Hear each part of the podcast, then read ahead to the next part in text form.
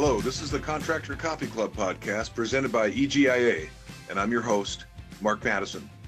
You can find this podcast in its Apple and Google subscription links, along with an archive of all previous episodes, a submission form for our listener Q&A, and the link to the latest EGIA snapshot survey on egia.org slash podcast.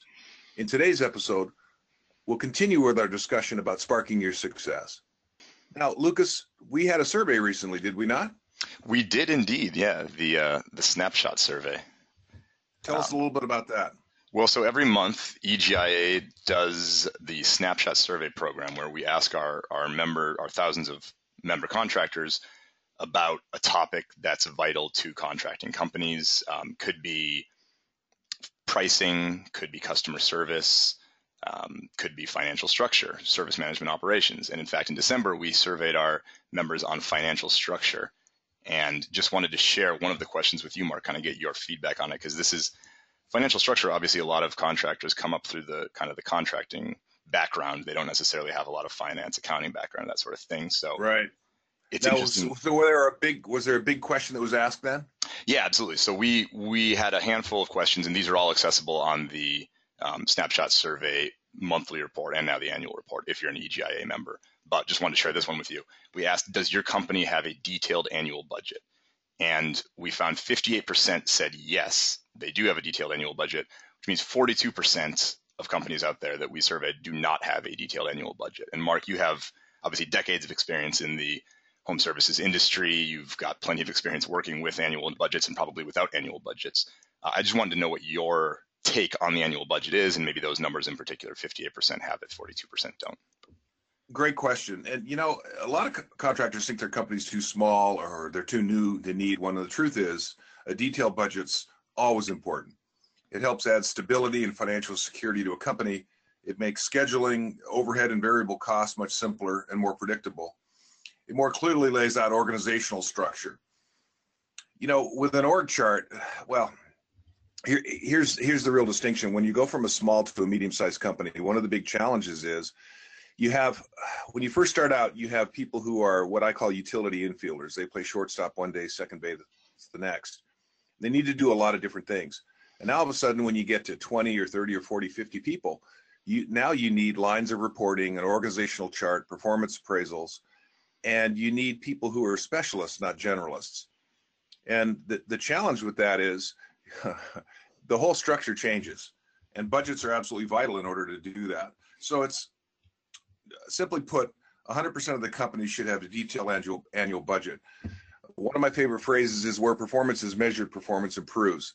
But that implies that you have some kind of benchmark and budgets allow you to do that. It, it lets you know if you can spend some money, invest some money on training and education, or you know you need to pull back and or, or buy new software or whatever. And so the contractors who seem to be the most successful spend a tremendous amount of time planning and that planning uh, is represented by uh, you know budgeting. A lot of times it's you know based on last year's performance but the reality is the best and most successful contractors make the time every single year to put a budget together. And then they can uh, it helps them make decisions it simplifies things and it allows them to to progress forward. And then at the end of the year they can take a look back and say how did we do against the budget were we over were we under? And same is true with sales. The projections and the sales performance need to be estimated and planned and you're either above plan or below plan. And uh, when i first started selling service agreements uh, every single month the company posted a perfor- performance. And i remember the first time i wasn't the top guy it just drove me crazy.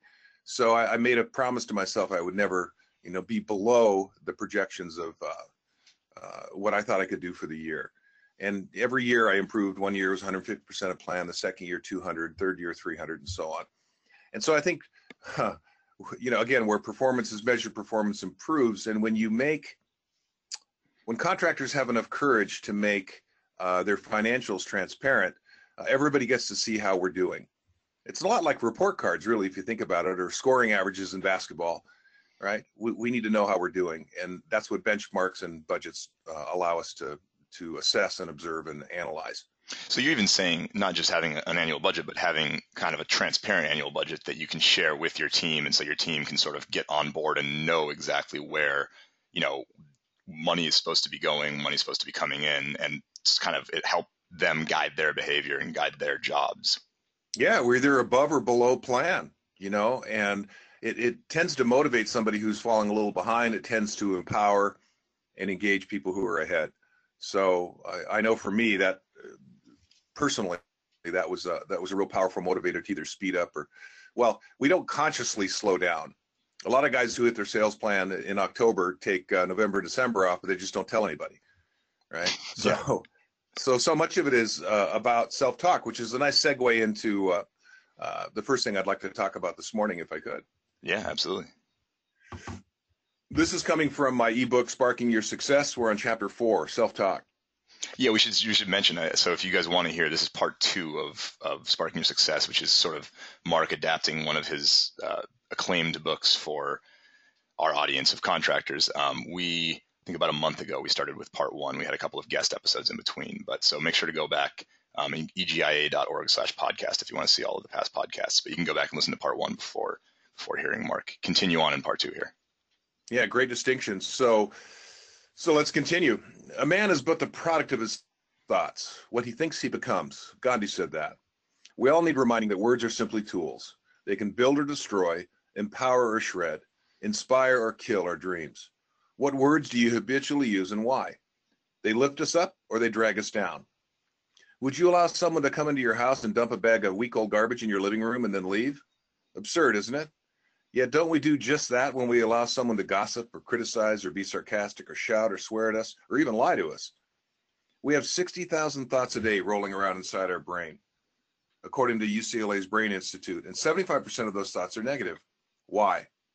We allow garbage in. What do I mean by garbage? Television, radio, billboards, internet, people, books, magazines, constantly bombarding us with negative messages. We choose to let it all in. What if you monitored your input for a day? What if you took a media break for a week as a test? What do you say when somebody asks you, How are you? What's your habitual response? I was on an elevator in Dallas about to give a presentation to 600 people from John Deere, and I asked a fellow who got on the elevator, How are you today? He sighed as if he was trying to get every molecule of air out of his lungs, hung his head, and said, Okay, I, I guess. He didn't bother to ask me back. I felt sorry for him. He didn't understand the effect of his words and his attitude were having on his day, his week, his month, his year, his life.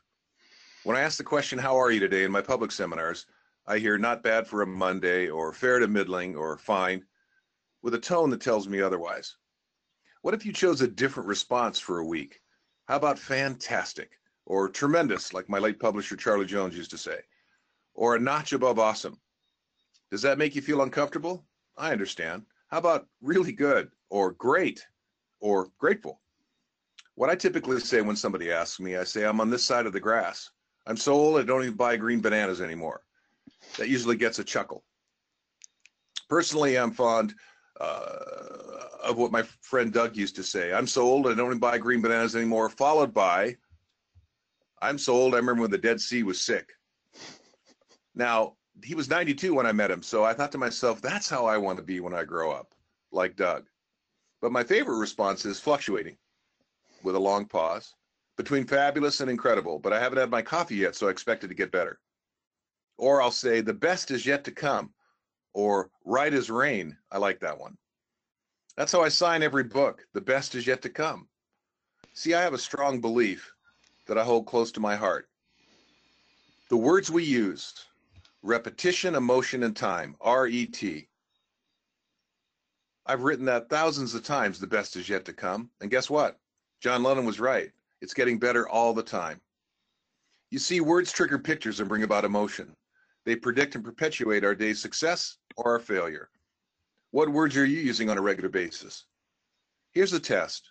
For one week, pay attention to the words you hear other people using I don't know why it is. It's it's easier for me to analyze and assess somebody else's self-talk than it is my own. Write them down. Who says what? Who uses words to great effect? What you'll find is that optimists tend to respond differently to that question, how are you today, than pessimists do. What words do you hear in the marketplace? What words do you consistently say aloud or silently each day to yourself? Here's another great place to analyze your self-talk on the golf course or when you're driving. Uh, pardon me, but I repeat myself. What could you substitute instead?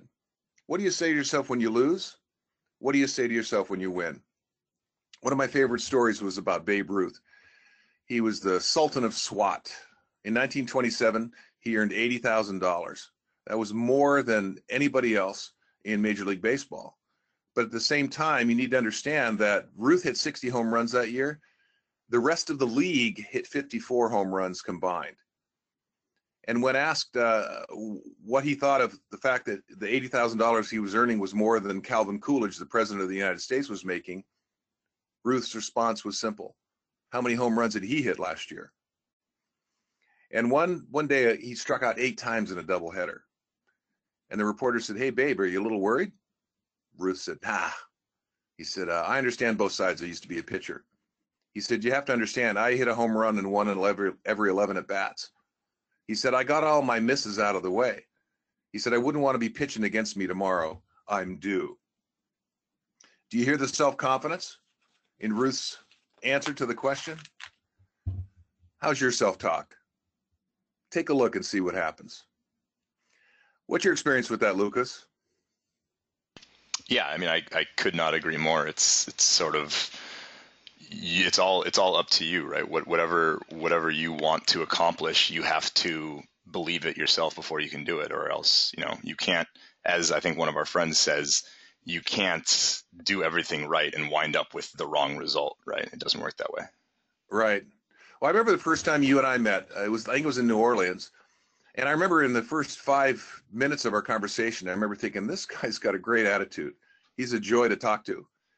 And it's funny because when we size somebody up like that, I mean, it happens in an instant, right?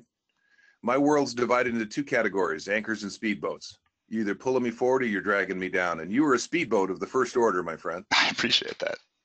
Oh man, it's just obvious as a ham sandwich. I mean, and I got one of the signed books out of the deal too. So you know. Oh, dude, and you don't have my new book yet. Wait till I get you that one, Freedom from Fat. We'll talk about that later. Yeah, absolutely. Well, the next thing I'd like to talk about is habits. First, we form habits, and they form us. Good habits are hard to form and easy to live with, and bad habits are easy to form and hard to live with. How I remember that is carrots are hard, donuts are easy. I mean, I ask audiences when I speak, how many of you agree and know academically, uh, intellectually, that uh, carrots are good for and you should eat them every day? And everybody raises their hand. And then I say, how many of you actually eat carrots every day? And I'm me and usually one other guy are the only ones who raise their hand. And then I say, how many of you know that donuts are bad and you ought not eat them? Then everybody's hand goes up. I said, how many of you eat them anyway? And about three fourths of the audience raises their hand. You see, we know and we don't do, right? I have my audiences fold their arms. And I ask them, which arm's on top? You ever wonder why you do it that way? Now fold them the other way. And there's always a groan, right? And then I say, it's uncomfortable, isn't it? It's hard, right? Because I'm forcing you out of your comfort zone. If I ask you to fold your arms a hundred times, you do it that same way every time.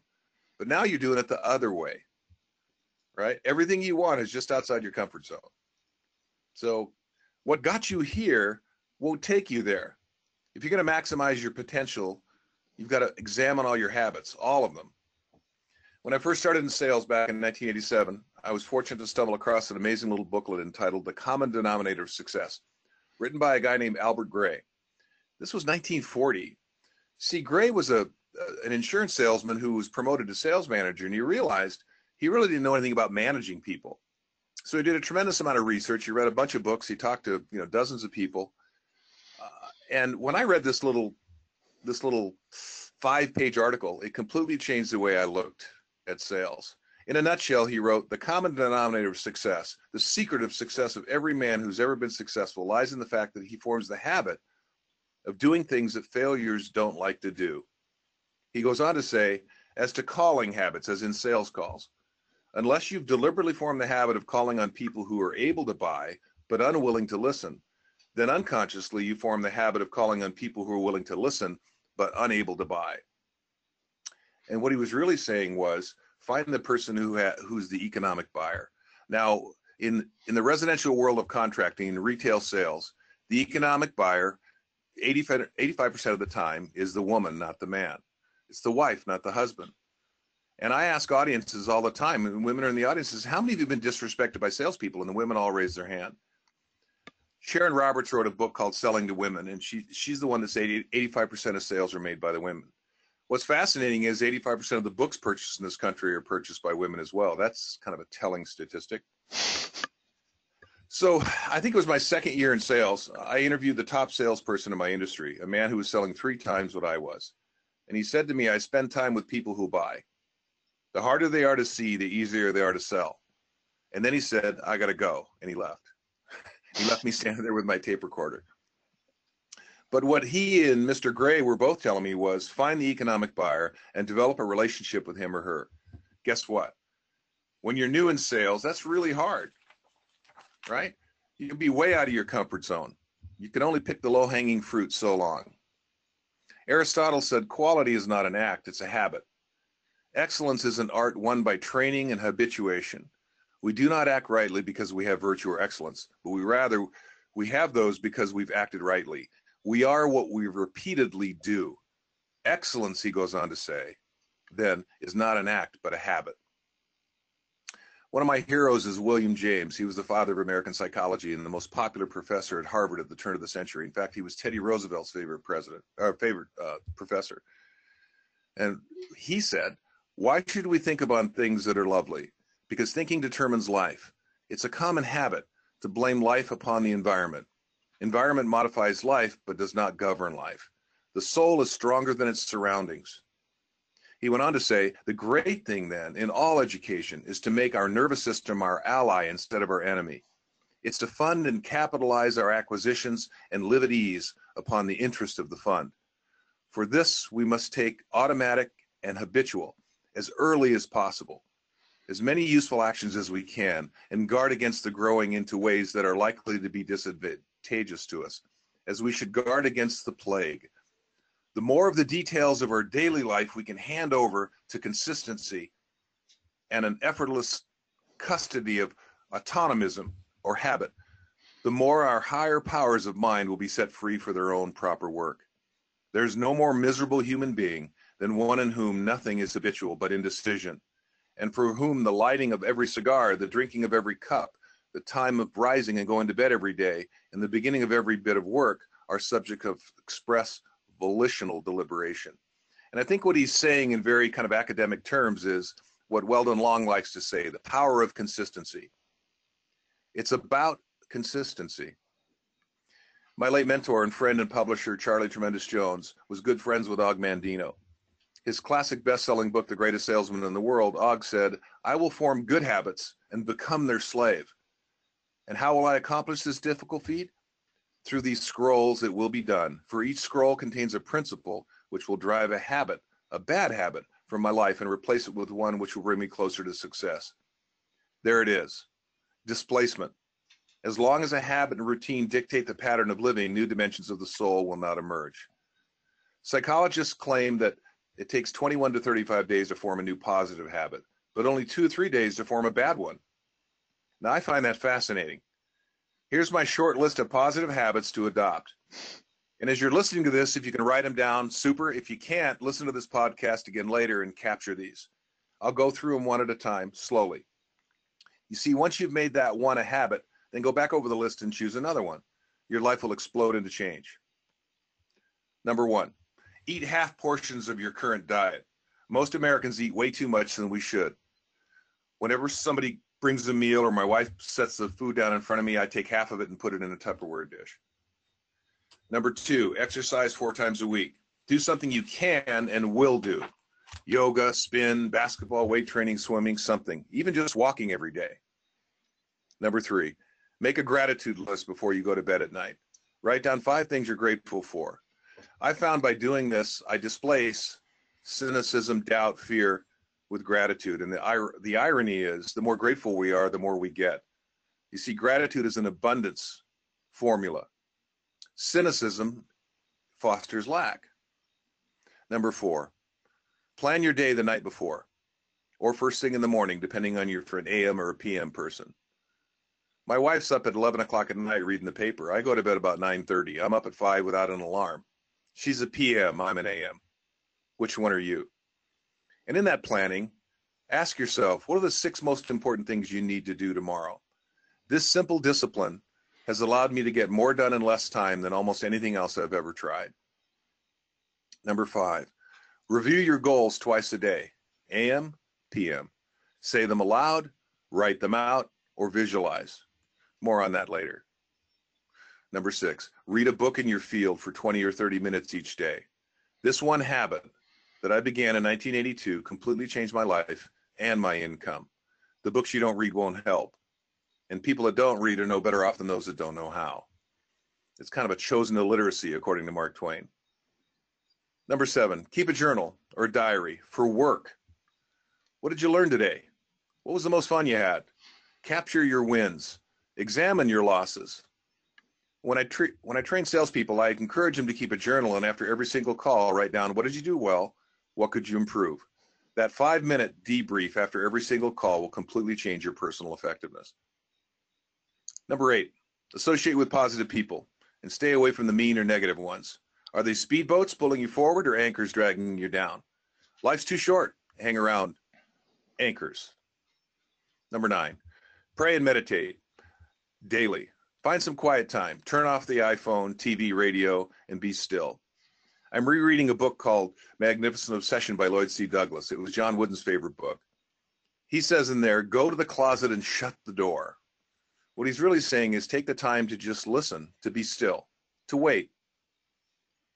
Number 10, spend time in nature. Go for a walk on the beach, walk in the woods, climb a mountain, go off by yourself for some reflection. I do this a couple of times a year. Number 11, keep your word to yourself and others. Integrity. It's okay to say no. Earl Nightingale said if integrity didn't exist, someone would surely invent it as the fastest way to become wealthy. I thought that was interesting. And finally, number 12, do more than you're paid for. Find ways to add value. Go the extra mile in all your endeavors. One of my earliest mentors was the late Dale Carnegie, a brilliant man, an expert on human condition. He wrote, Feeling sorry for yourself and your present condition is not only a waste of energy, but the worst habit you could possibly have. So here's some questions to consider. What specific habits have you adopted that are propelling you forward? What are the good ones? What habit could you adopt that'll increase your effectiveness? And finally, what negative habit do you need to let go of? Warren Buffett said, chains of habit are too light to be felt until they are too heavy to be broken. Your thoughts, Lucas? I keep I keep thinking about you mentioned Weldon Long earlier. Um, yes. You know, a friend of ours, obviously an HVAC sales legend. Um, and he always he has a, a you know a, an expression that I've heard him say a few times that I always feel like is so apt, where he says that you know, and as you mentioned, he's obviously he consistency. He champions consistency, doing the same things, doing the right things over and over again. But that right. you need to do um, to be more successful. Everything you should be doing is is easy. It's just easier not to do those things. Right. And so that's the thing. I mean, doubling, even tripling your sales if you're a salesperson is an easy thing to do if you're doing all the right steps. You know, it's it's very it can seem daunting to just go, well, how am I going to triple my sales with no right. you know, action plan in between? But once you lay out the action plan, it's actually very easy to do. It's just easier to not do it to remain complacent. Well, and there's an important distinction in what you just said. I think it's simple versus easy. Yeah, there you simple go. Simple is just that. It's simple. I make five calls a day. I make ten calls a day. Yeah. I had the privilege of talking to the folks from Aflac recently, and I asked the top producer, I said, Why are you so successful? And he said, I make 40 calls a day. I quack loudly every day. Then I offer my clients a choice of yeses. And I said, Ladies and gentlemen, I hope everybody heard what he just said. I don't care what you sell. You make 40 calls a day, you'll be wildly successful. So my suggestion is this pick a number 5, 10, 15, 20, something, and do it every single day. Mark Victor Hansen and Jack Canfield sold, I don't know, something like 20 million copies of the chicken soup.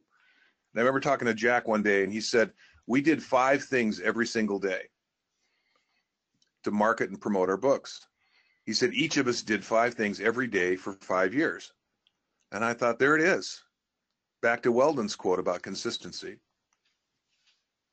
Yeah, and, and it's you said, you know, make if you make 40 calls a day, um, that's you know, if you're making 10 calls a day and you're wondering how to double your sales, you know, there's ways to become more effective, more efficient in the calls you're making, sure, but it kind of stands the reason that at least if you turn 10 calls a day into 20 calls a day, that's going to do something resembling doubling your sales if you maintain a you know the same kind of professionalism, the same success rate, right? Well, absolutely. I remember hearing, uh, reading a story about uh, Tony Robbins. He first went to where he was 19 years old. He went to work for Jim Rohn selling vitamins in Los Angeles. And uh, Rohn gave him the Los Angeles phone book and said, "Here's your prospect list. You know, make hundred calls a day." Yeah. So Tony made a thousand. And on the first day, you know, he's, well, you want to buy some vitamins? No. You know, why the F not? And then they'd hang up, right? and he said, you know, after a couple of days, he said, I started figuring out what to say and what not to say. But he called it massive continuous action. And I like that. So if you're in sales, just pick a number, right? And then commit to it every day. I like the five things a day. Yeah, well, and you're not just going to get uh, you know, it's not just that you're gonna, you know, if, if you convert 10% of your calls or whatever, then, you know, 10 calls versus 20 calls, you're gonna double your sales with those 20 calls. It's also you're gonna convert more than 10% or whatever your percentage is. You're gonna get better and better the more, as you say, repetition, right? It's gonna make you better and better. So yeah, yeah. When I first started in sales, I, I took a guy named Les Dix out to lunch. He'd been the national sales manager of the year at uh, Xerox. And I said, what do I need to do to be successful? And, and I was buying lunch, so I figured I'd get some great advice. And he said, uh, if your boss says do five proposals a week, you do 10. And I go, what? And he said, yeah. He said, that's, that's just double your activity. He said, here's the thing, Mark, the first six months, nobody expects you to do anything. And he said, you're going to learn everything you possibly can by doubling your activity. He said, this isn't new information. It came from Tom Watson in the teeth of the depression. Double your activity. So uh, it is a numbers game. So how are we doing on time? We got time for one more? Yeah, yeah. I actually wanted to ask you though a quick follow up on the uh, the before because I mean you obviously have you you are you yourself are an HVAC sales legend. Uh, you talked about your friend at Aflac uh, giving offering a a choice of yeses, um, I think I've heard you talk about this a little bit before. But could you elaborate on, on what exactly that means for you know for people at, at home who might not be familiar with the idea? Absolutely. So a choice of yeses changes the buying dynamic from if I'm going to buy to how. Okay. And so what that means is if I just give you one option, one of the answers is no. But if you if I give you three options, now it's well, which option makes the most sense? It's a choice of yeses. And I'll give you an example. Uh, years ago, a gentleman, his name is Cal. He's retired now. Uh, he was running a distributor in the Midwest, and uh, he'd seen me speak a few times, and he said, "I think he'd be perfect to train our dealers." And I said, "Great, some sales training." I said, "That'd be exciting." So we had a couple of meetings, and I put a, a pretty good size agreement together for him, and I gave him three options. And back then, I was using gold, silver, bronze. Right, that was my. I don't do that now. It's just option one, two, and three. But that's what I was doing. Now you do Bitcoin so, and Litecoin and Ethereum. sure, I take green stamps. You know, you're not old enough to remember those, but yeah, absolutely. So I laid it all out and we set up a teleconference and he said, man, I really like this gold option. I said, I thought you would, you know, it's pretty comprehensive. It includes, you know, videotaping and, you know, books and all that. Right. So he said, but I like the silver price. I said, ah, I said, okay. I said, I guess we're going with the silver then. He said, no, no, you don't understand. I want the gold option for the silver price. I said, I heard what you said. And I said, I want Uma Thurman to stalk me, but that's probably not going to happen. so I guess we're going with the silver. And he said, he laughed and then he said, well, so you're not going to budge on this thing. I said, no, I'm not. I, that's why I gave you three options. I said, this is exactly the kind of thing I'm going to teach your dealers how to do so you can sell more boxes. And he laughed again and he said, fine. He said, let's go with the gold. I said, good call. I said, did you want to use a check or would you rather, uh, you know, use your credit card? He said, oh, you're good. I said, I know. That's why you're hiring me. right? So the choice of yeses completely changes the buying dynamic. There was an interesting study at Harvard with cameras, and they had uh, in this study they offered two options: uh, a $79 camera and a $179 camera. And what they found out was there was uh, about a 50-50 split people buying. Then they added a third option for 279 with lots of features and follow up and uh, just a, a, a, bunch of really great options. And the percentages changed. They went 20% for 279, 60% for 179 and 20% for 79. So what happened by offering a third option, not only did they sell more of the most what the previously most expensive camera was, they sold 20% of the most expensive one at the highest margin. So by just offering an additional choice or two, you completely change the buying dynamic of if I'm going to buy to how. Does that make sense? Yeah, very much so. And I think I think most contractors are probably familiar with the idea in a bit of a different dynamic of people wanting three options. Um, so yeah. Yeah, so it's uh, it's pretty simple. Now I don't want to go too long because I know we we try to keep these podcasts to thirty to forty minutes. So if we're going to jump into the next chapter, I'm you know it may take us over. What what are your thoughts? Because we've got some other things to cover, don't we? We need to talk about we need to talk about Las Vegas. We've got a conference coming up, right? We have a con- and, and we have a webinar even sooner, but we definitely have a conference coming up. Um, I, we probably have a little more time for, but if you want to save for the next time, we can do that. Well, let's talk about the conference for a minute. We've got Epic 2018 in Las Vegas. Absolutely, yeah. So that, that stands for Educating Professionals in Contracting. So it's going to be a complete educational summit. Um, you're here to to to learn to if you want to learn how to have a more successful business, if you want to take your already successful business to the next level, we have all the tools, all the speakers, all the presentations in place to do that. Mark, you're going to be there, are you not?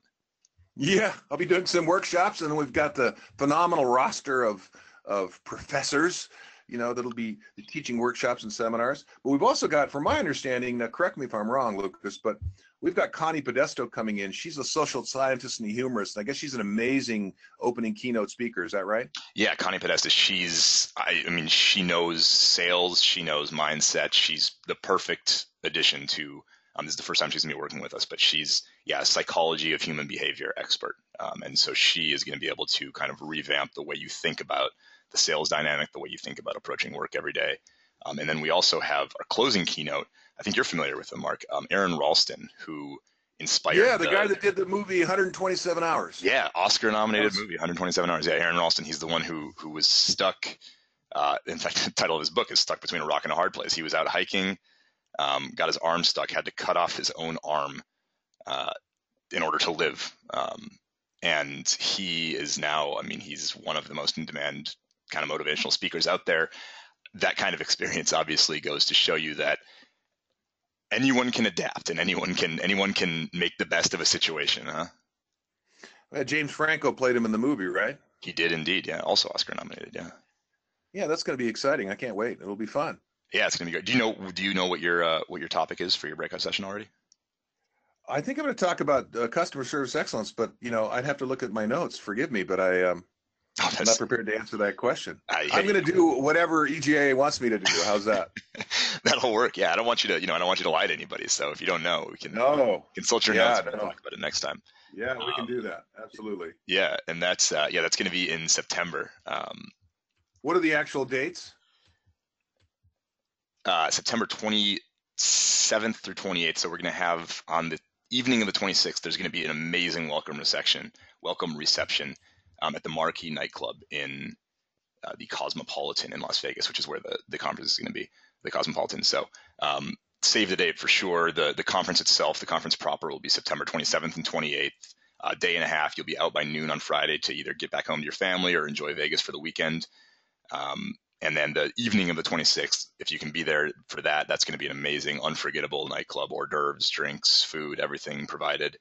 Uh, it's yeah, it's going to be unforgettable. Mark will be there. Yes, and an amazing lost wages Nev.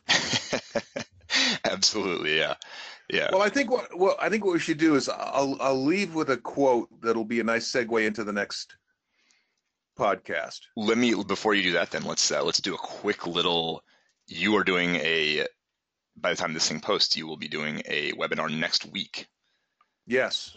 And that is going to be what February thirteenth, I believe, at 10 a.m. Uh, Pacific time and this is I, I, believe this is it's about time, right? Correct. And what do you? Yes, February turn February thirteenth, ten o'clock, with Tovia. Yeah, and what do you what do you go into on on on It's About Time? Well, it's based on my fourth book of the same title. It's about time. So it's really about personal effectiveness. It's doing first things first, one thing at a time, and finishing what you start, and how to get more of the right things done in less time. It's it's it's really simple. It just isn't easy and most people it's amazing most people have never taken a time management course or they don't they just show up to work and just start working as opposed to you know having some marching orders for the day. So I'll be going over some really fantastic information on how to how to be much more effective with your time. And the distinction I like to make is, is the difference between efficiency and effectiveness is this. Efficiency is going up and down the ladder well, safe, or fast. Effectiveness is making sure you're leaning your ladder against the right building. Yeah, well said. So you're going to be able to, uh, people who listen to this, I guess, will be able to go in that we were talking about earlier, just about, you know, trying to double how many calls you make in a day. So stuff like that, where you can do that without necessarily doubling your time investment in a day if you're using your time more responsibly, more efficiently. Yeah. Exactly. You know, that six things I need to do today is still something I do every single day. And it's a simple process. So I'll go into great detail about that.